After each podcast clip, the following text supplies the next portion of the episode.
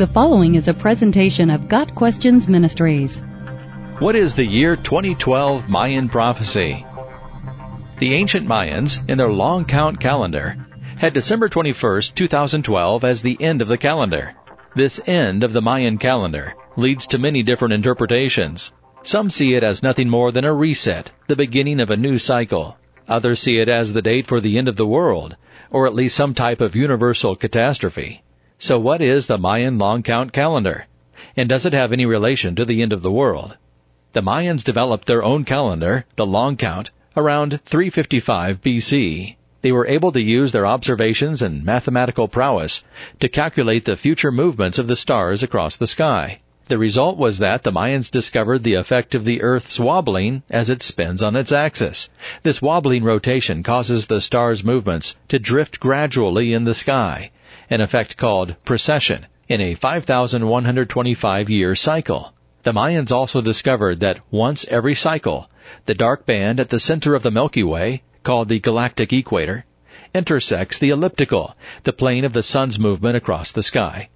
During the year of the intersection, the sun reaches its solstice, a brief moment when the sun's position in the sky is at its greatest angular distance on the other side of the equatorial plane from the observer on December 21st for the northern hemisphere and June 21st for the southern hemisphere. At that time, the solstice occurs at the same moment of the conjunction of the galactic equator with the Milky Way. The year this occurs, in relation to our Gregorian calendar, is AD 2012, and it happened last on August 11th, 3114 BC with Mayan mythology teaching that the sun is a god, and the Milky Way is the gateway to life and death, the Mayans concluded that this intersection in the past must have been the moment of creation. Mayan hieroglyphs seem to indicate that they believed that the next intersection, in 2012, would be some sort of end and a new beginning of a cycle.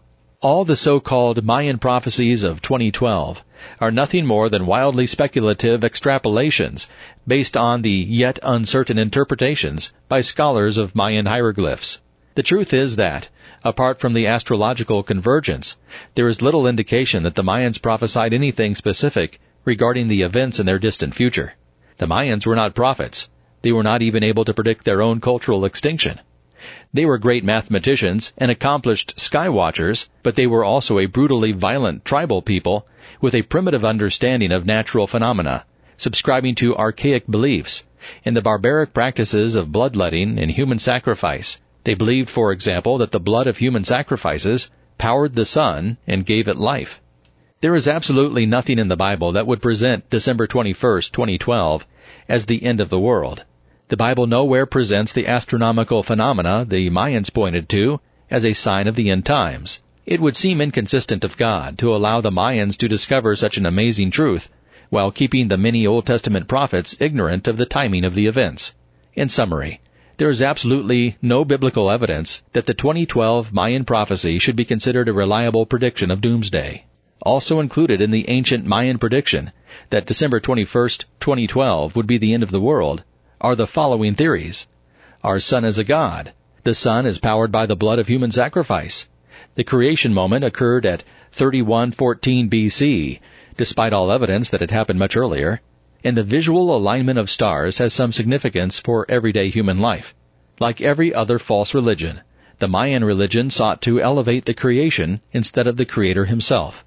The Bible tells us about such false worshippers. They exchanged the truth of God for a lie, and worshipped and served created things rather than the Creator. Romans 1 verse 25.